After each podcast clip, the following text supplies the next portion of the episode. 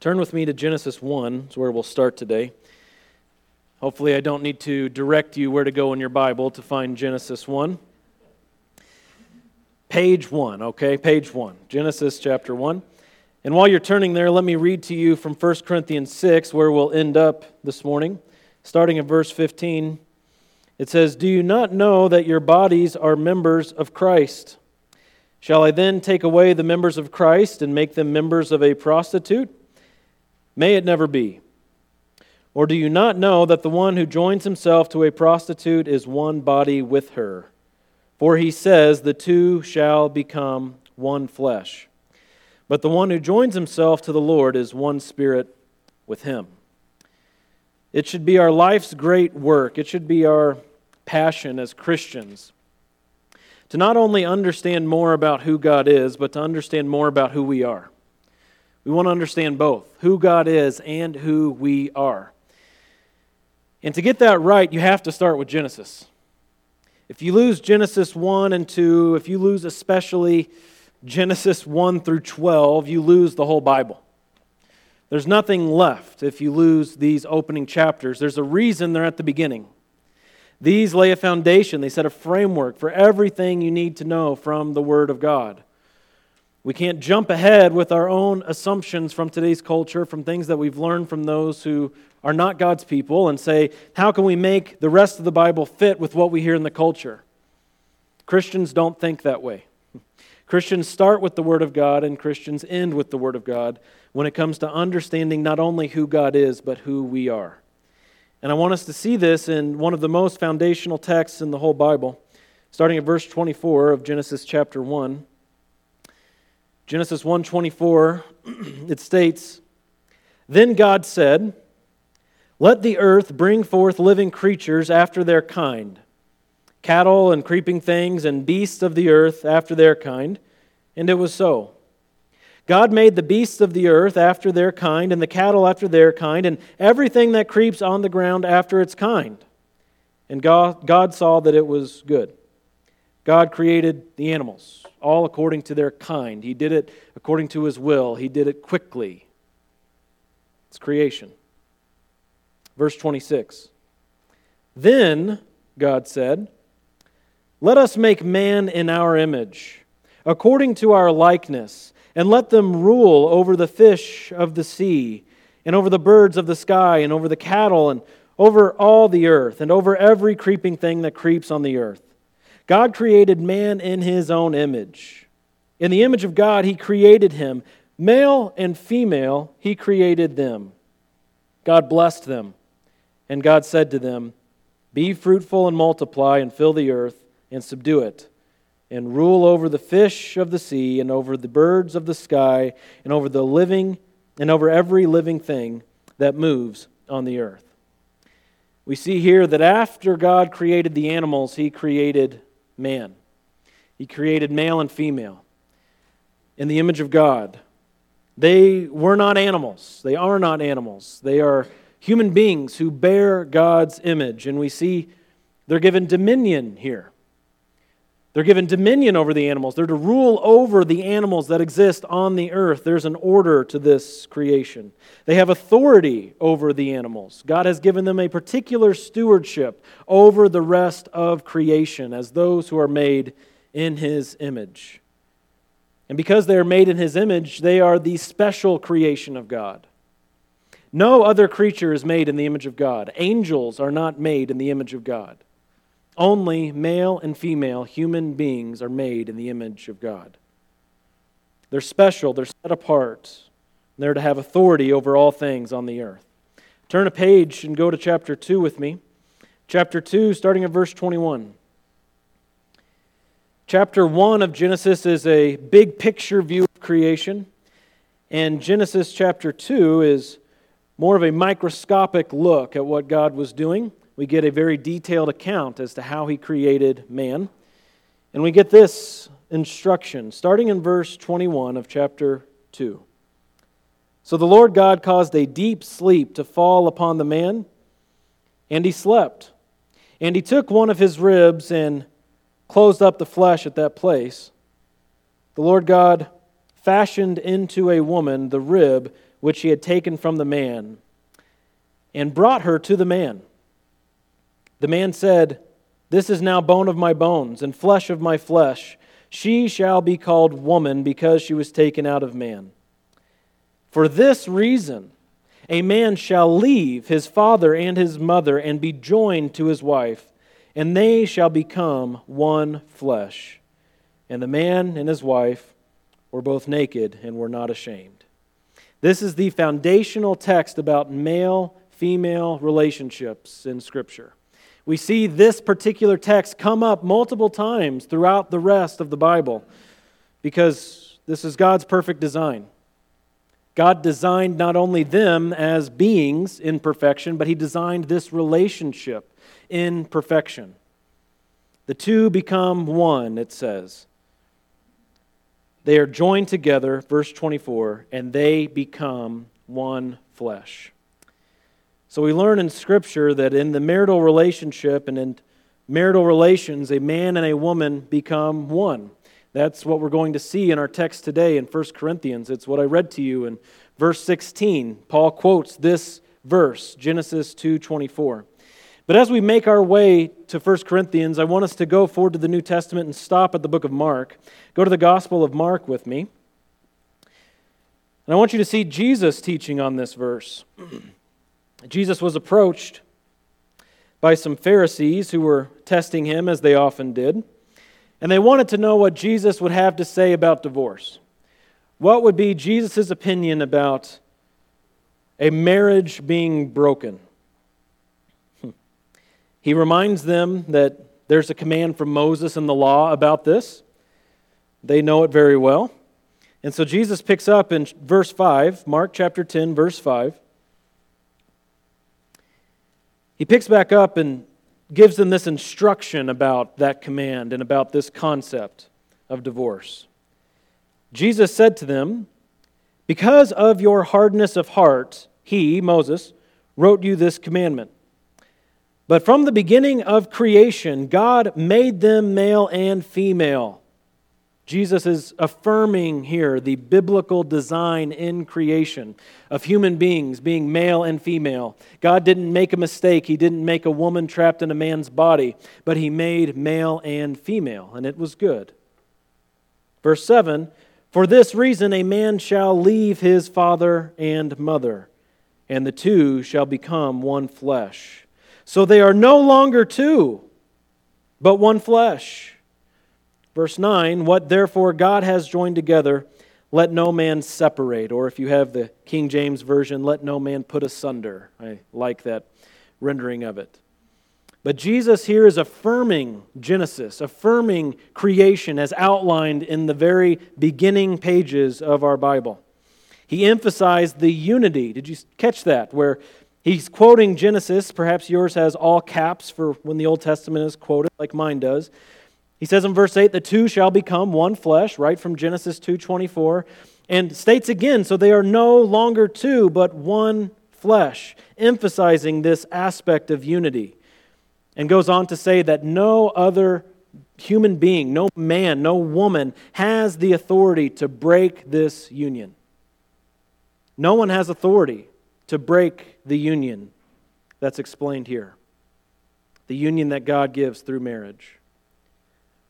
And then Ephesians 5. We're going to go past 1 Corinthians and land at Ephesians 5. One more text. Remember, we're learning what the Bible has to say about who man is, what the whole Bible has to say about who man is. Ephesians chapter 5, starting at verse 28, the last verses of that chapter. Ephesians chapter 5, starting at verse 28. And remember, this is after the church has been inaugurated. When Jesus was speaking in Mark chapter 10, the church had, had yet begun. Jesus said during his earthly ministry, after his resurrection, he was going to build his church. And this is after the church had already started to be built by Jesus. And Paul is now using an illustration for the church He's taking the male and female union that comes through marriage and he's using it as an illustration to explain the mystery of the church. Ephesians 5, starting at verse 28. So husbands ought also to love their own wives as their own bodies. He who loves his own wife loves himself. For no one ever hated his own flesh, but nourishes and cherishes it, just as Christ also does the church, because we are members of his body. For this reason, sound familiar? A man shall leave his father and mother and shall be joined to his wife, and the two shall become one flesh. This mystery is great, but I am speaking with reference to Christ and the church. Nevertheless, each individual among you also is to love his own wife even as himself, and the wife must see to it that she respects her husband. Paul is expanding on this concept of unity, and he's tying things together the human bond in marriage and the bond that Christians have with Christ as head of the church. Remember, this is Paul who got saved on the road to Damascus. He was riding his horse and he was going out to persecute the church of God. Christians who bore the name of Christ, he was looking to put them to death. And you remember what Jesus said to Paul? Paul, why are you persecuting me? He didn't say, Why are you persecuting the church? He said, Why are you persecuting me? There's a bond, a unity that exists between Jesus and his church. The identity is shared. And so, as Paul goes to give instructions for marriage, you think he has a deep understanding of these things? There's a bond in marriage, the two become one, there's a shared identity. Paul understood this at a very deep level, an experiential level, as he heard those very words from Jesus. So, the unity that God gives in marital relationships is worthy of the utmost reverence. Utmost reverence, because it is a true unity. Let's turn to 1 Corinthians, if you haven't already, 1 Corinthians 6, where we'll be today. And as we consider these things, the unity that comes from a marital relationship is the deepest intimacy one person can have with another. As we share in the identity of another, another human. It only happens here. This is the only place where two truly become one flesh. It's the deepest intimacy we can have. It's true, true oneness that occurs when a marriage is consummated. And we're going to be talking a lot about the sexual behavior that exists in marital relationships, and you're all instantly wanting to blush. Be thankful you're not up here, okay? There's no reason to blush. This is God's good design, isn't it? The two are to be joined together. So we don't need to blush over these things. Now, I do want to say from the beginning, as we again look to wrap our minds around this human relationship that God has designed, that sexual behavior doesn't make two people married. It's something that follows in a marital union. The act itself does not consummate a marriage, but it is something that should follow a marriage, something that follows a proper wedding, something that follows a proper observance that this relationship has begun. That behavior is reserved for marriage. And it's a misplaced action if it's occurring outside of God's design. It goes against God's design and it's sinful. I want you to see in chapter 7, maybe just across the page for you, 1 Corinthians 7, chapter 2, we see that marriage clearly is the only outlet for sexual activity. It says in verse 2 because of immoralities, each man is to have his own wife, and each woman is to have her own husband. Because sexual activity exists outside of marriage and it's immoral and it's sinful, we should see to it that man and woman come together in marriage as the only proper outlet for such behavior. Marriage, of course, is more than just that. There are some young men who get married who think that's all it is, and they are in for a rude awakening, as perhaps some of you have experienced. That marriage is much more than that, but it does include that. The point is addressed here that marriage is the only proper outlet for sexual activity because the two become one just as God designed. Our text today also teaches that spiritual oneness occurs through faith in Jesus There's a one flesh unity that happens through a man and woman getting married and consummating that marriage, but there's a spiritual oneness. Verse 17 says, The one who joins himself to the Lord is one spirit with him. So let's think about this for a moment, taking our minds off of human marriage. Becoming a Christian involves the spiritual reality of becoming one with Christ. Becoming a Christian involves believing in Jesus and becoming one with him through faith.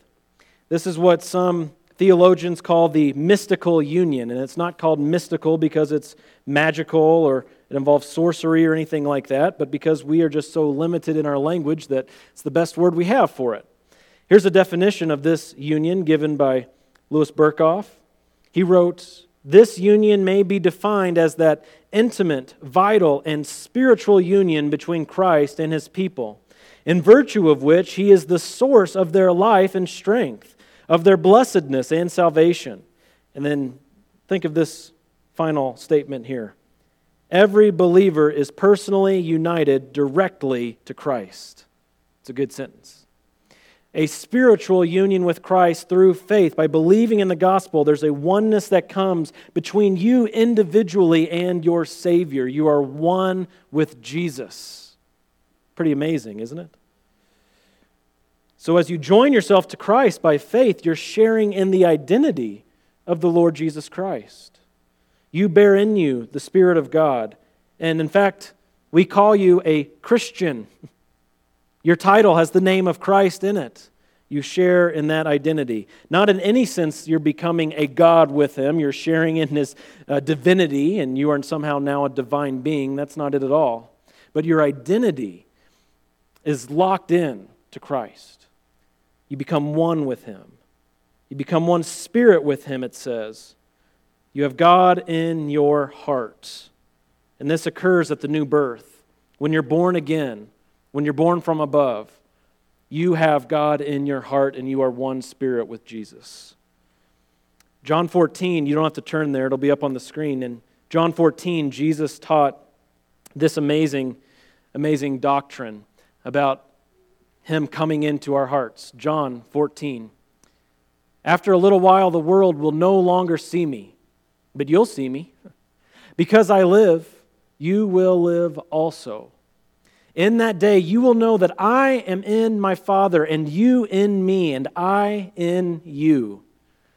He who has my commandments and keeps them is the one who loves me. And he who loves me will be loved by my Father, and I will love him and disclose myself to him. Judas, not Iscariot, God, that's important, right? You got to know. Two Judases, okay? Good guy, not bad guy. Judas, not Iscariot, said to him, Lord, what then has happened that you are going to disclose yourself to us and not to the world? I love this. Jesus answered and said to him, If anyone loves me, he will keep my word and my Father will love him, and we, capital W, we, will come to him and make our abode with him.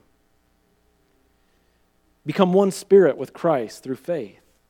You have Jesus in your heart by faith. You are the abode of God by faith.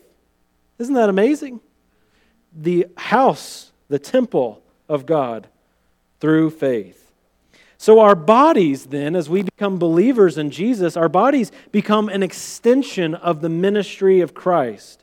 I spoke last week that statement, we're the hands and feet of Christ. You've probably heard that before. We are an extension of Jesus' ministry. He's in us, working through us, causing us to grow and reach the world.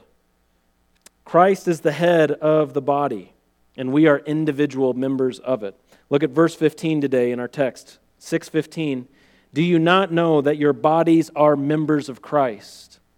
We are members of Christ by extension. And we have a profound unity because of this identity we find in Jesus. Now, bringing these two concepts together, the unity that exists in male female relationships, the unity that exists between that physical or that's a result of that physical consummation. And the unity that we have by being believers in Jesus, by being members of his body, by being an extension of his ministry. What we need to then realize, our text today is telling us that as these Corinthian believers were going back to their old ways and joining with temple prostitutes, they were joining Christ with them. They were joining Christ with prostitutes. What a horrifying thought. What a terrible, terrible thought. As they have the identity of Christ, the unity of Christ, and they go out and they become one physically with someone else in that activity, what they're doing is they're taking Christ with them. John MacArthur wrote this A Christian who commits sexual immorality involves his Lord. Now, you could just stop there and marinate on that for a while, couldn't you? All sex outside of marriage is sin. But when it is committed by believers, it is especially reprehensible because it profanes Jesus Christ, with whom the believer is one. Since we are one with Christ and the sinner is one with his partner, Christ is placed in an unthinkable position in Paul's reasoning. Christ is not personally tainted with the sin any more than the sunbeam that shines on a garbage dump is polluted, but his reputation is dirtied because of the association. Serious sin. We must take this seriously because we are representatives of Christ. We are one with Christ. And when we go out and partake in any type of sinful activity, you're not doing it apart from Jesus, are you? He lives in you. You are his abode. Serious sin.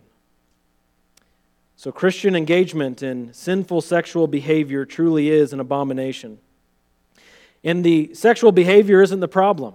Marital relations are not the problem. But sexual behavior outside of God's design, outside of marriage, one man, one woman permanently put together, sex outside of that relationship is the problem. It's rebellion, it's sinful, it's wicked, and it's evil. And it destroys.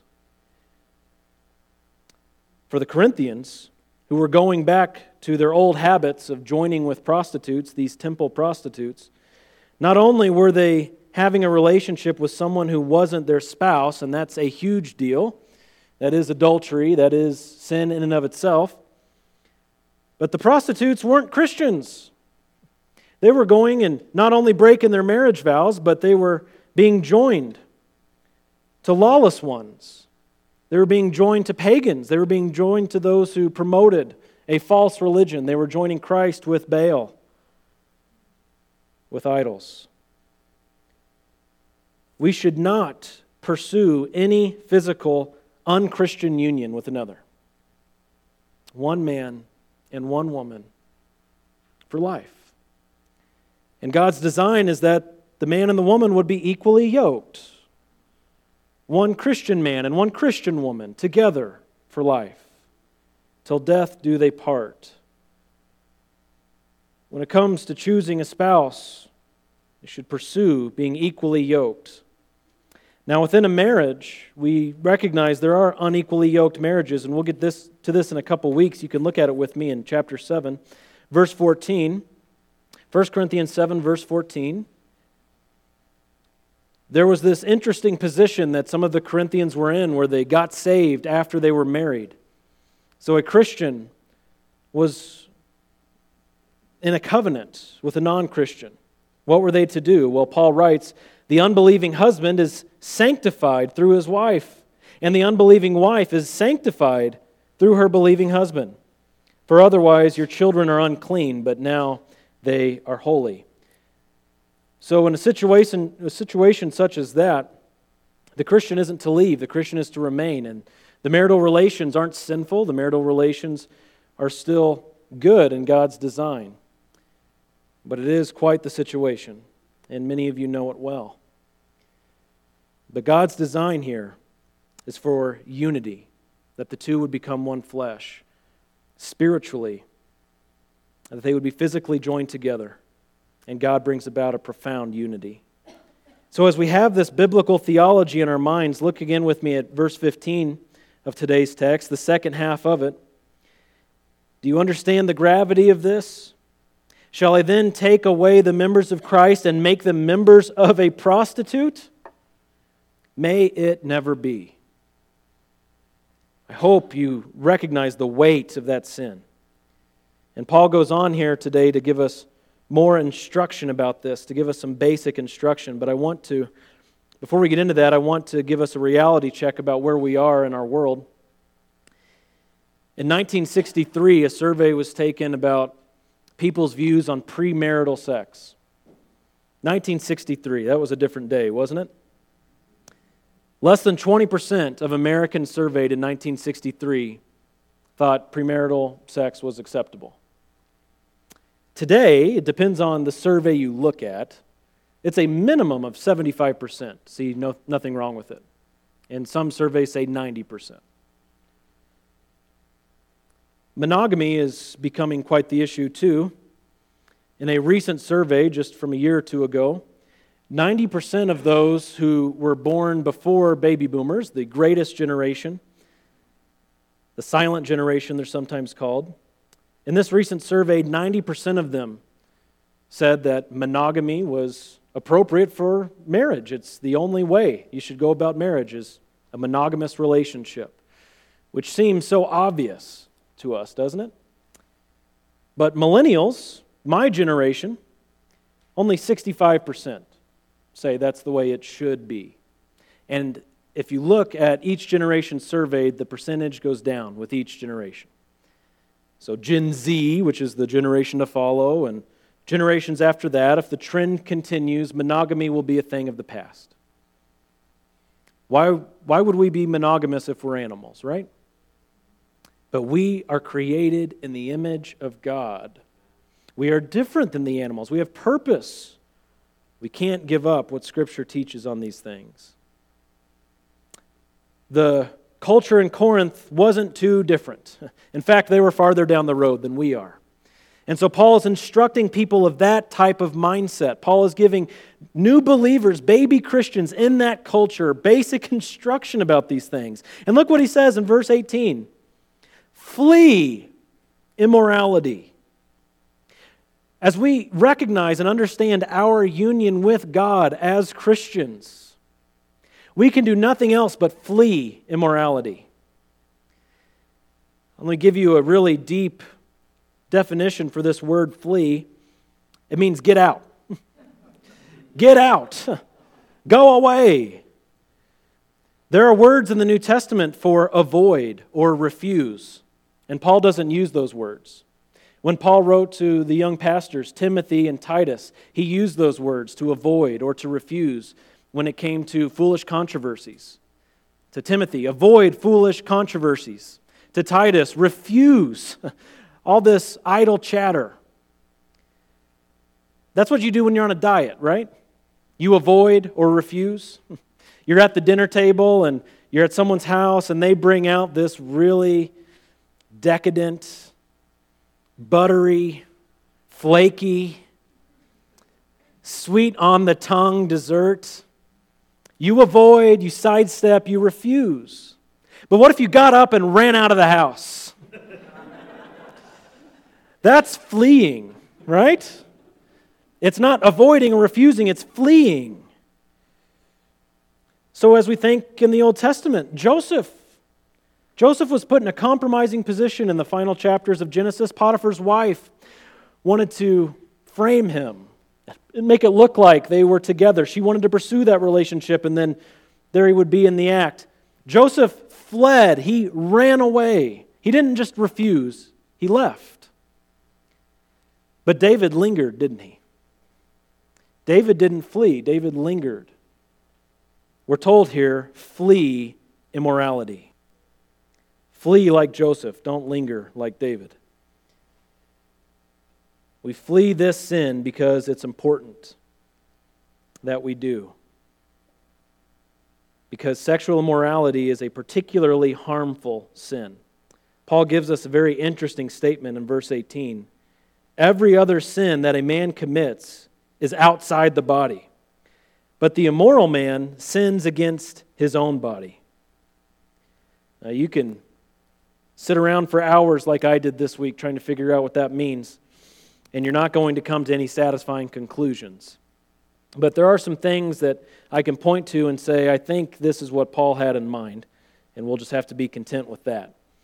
Uh, immoral sexual behavior infects a person's spirit in a profound way. Those of you in this room who have struggled with that sin know this very well. It becomes a very difficult habit to break. It ruins, destroys your prayer life. It makes you feel so guilty, so dirty that you couldn't go back to God. It makes you feel like a fraud. And you don't even feel worthy of reading your Bible. It infects, not just effects, or I guess it would be affects in this case, a person's, but it infects a person's spirit. Secondly, when it comes to this sin, there are no additional tools or substances needed. You might think drunkenness, you know, put drunkenness in here. Isn't drunkenness, that's something that's against our own body. That's not committed outside of the body. Well, I think part of the reason uh, that Paul has here is that we don't need anything outside of us for this. This is something that comes up from within and can be acted on from within. And in a heartbeat, you're there. It's against your own body. And thirdly, unlike murder or suicide, the body lives on with these effects. You could put suicide in here. Well, isn't that a sin that's committed against the own body? Yes, it is. Again, you need an additional tool or a substance of some sort. But unlike suicide, you live on with these effects. You live on with the impact of this sin. It lingers, it follows, it stays with you. And it really harms you spiritually. These factors make it unlike other transgressions. Makes it a particularly harmful sin. And he intensifies the issue by giving us another spiritual reality in verse 19 or do you not know that your body is a temple, a temple of the Holy Spirit who is in you, whom you have from God, and that you are not your own? Paul is speaking of us individually here. Earlier in this book, back in chapter 3, Paul talked about the church gathered as a temple for God, and that's true. As we come together, we don't need to invite the Holy Spirit, do we? That's become a popular practice in many churches to invite God to show up as if he wasn't here and as if he was waiting on our invitation. When we come together as believers, God is here among us. He's with us. He's working through us. We don't need to ask the Holy Spirit to show up and do a, a mighty work. The Holy Spirit's already here doing a mighty work. Yet there's also the reality where we individually are filled with the Spirit. This text that we've been reading here this morning is about individual behavior, individual sexual behavior. And here, as he's giving these truths, he says in verse 19, Do you not know that your body is a temple? You individually, as a Christian, are a temple of the Holy Spirit. And I love that our text doesn't say, Do you not know that you are a temple of a portion of the Holy Spirit? I love this doctrine that the believer has 100% God of the universe dwelling within. And again, we have to distinguish this isn't we're becoming one with Him in that now we are divine because we have the fullness of God, just as Jesus had the fullness of God, or something like that. That's not the case. The two don't blend in such a way that we become little gods. However, the reality remains that if you are a Christian born from above, you have been born again by the Holy Spirit, and He doesn't leave after He does that. But He remains in you.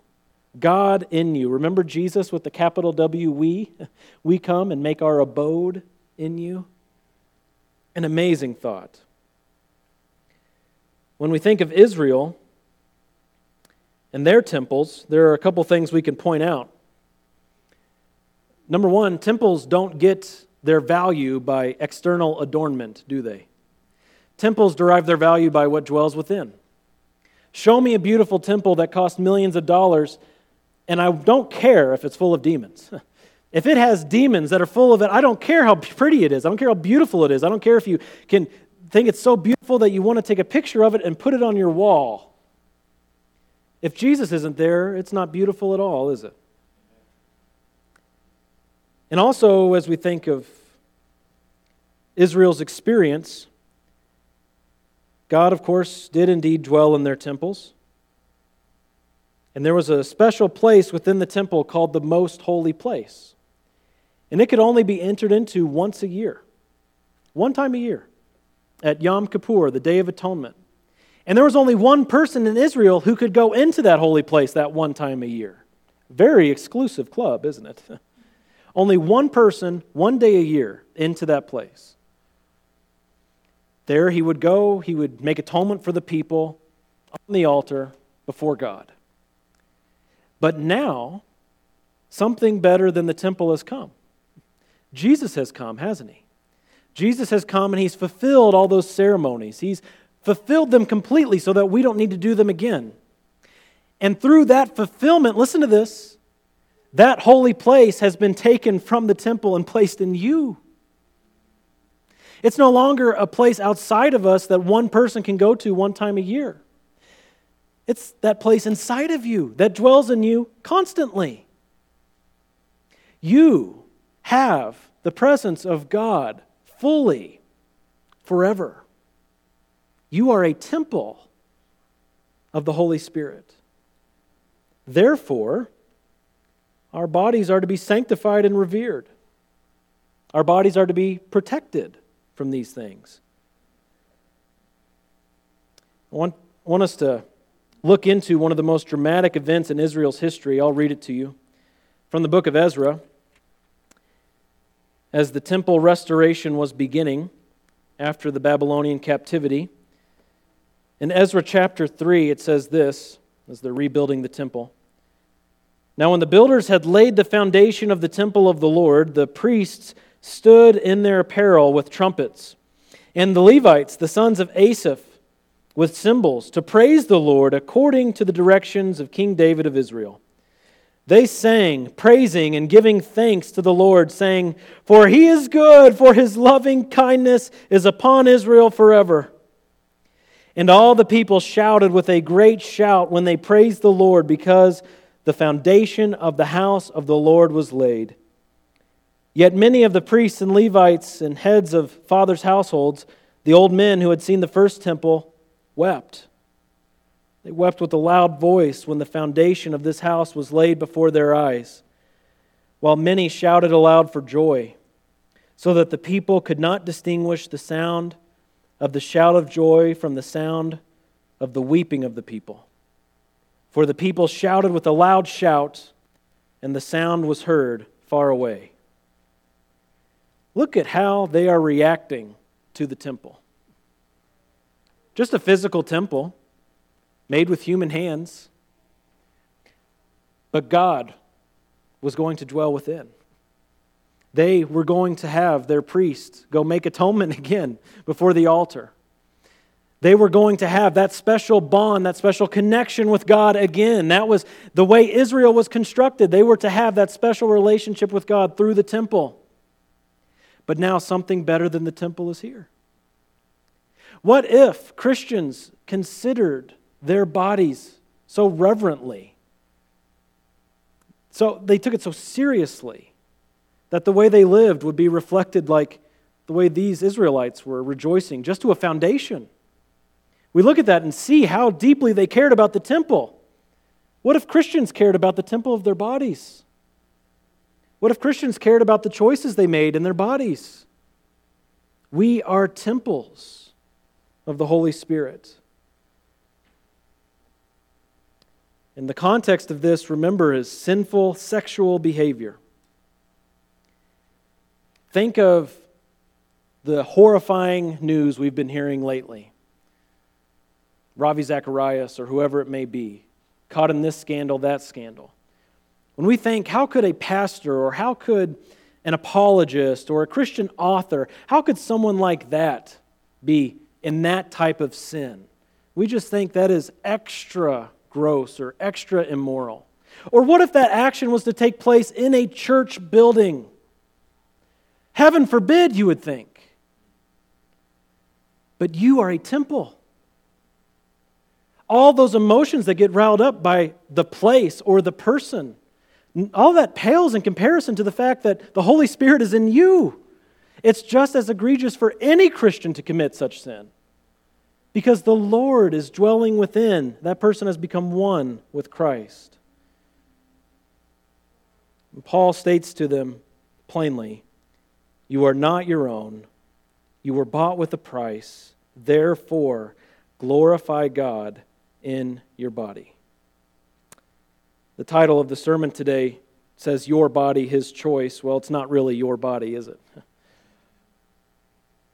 You are not your own. Christianity has always been countercultural.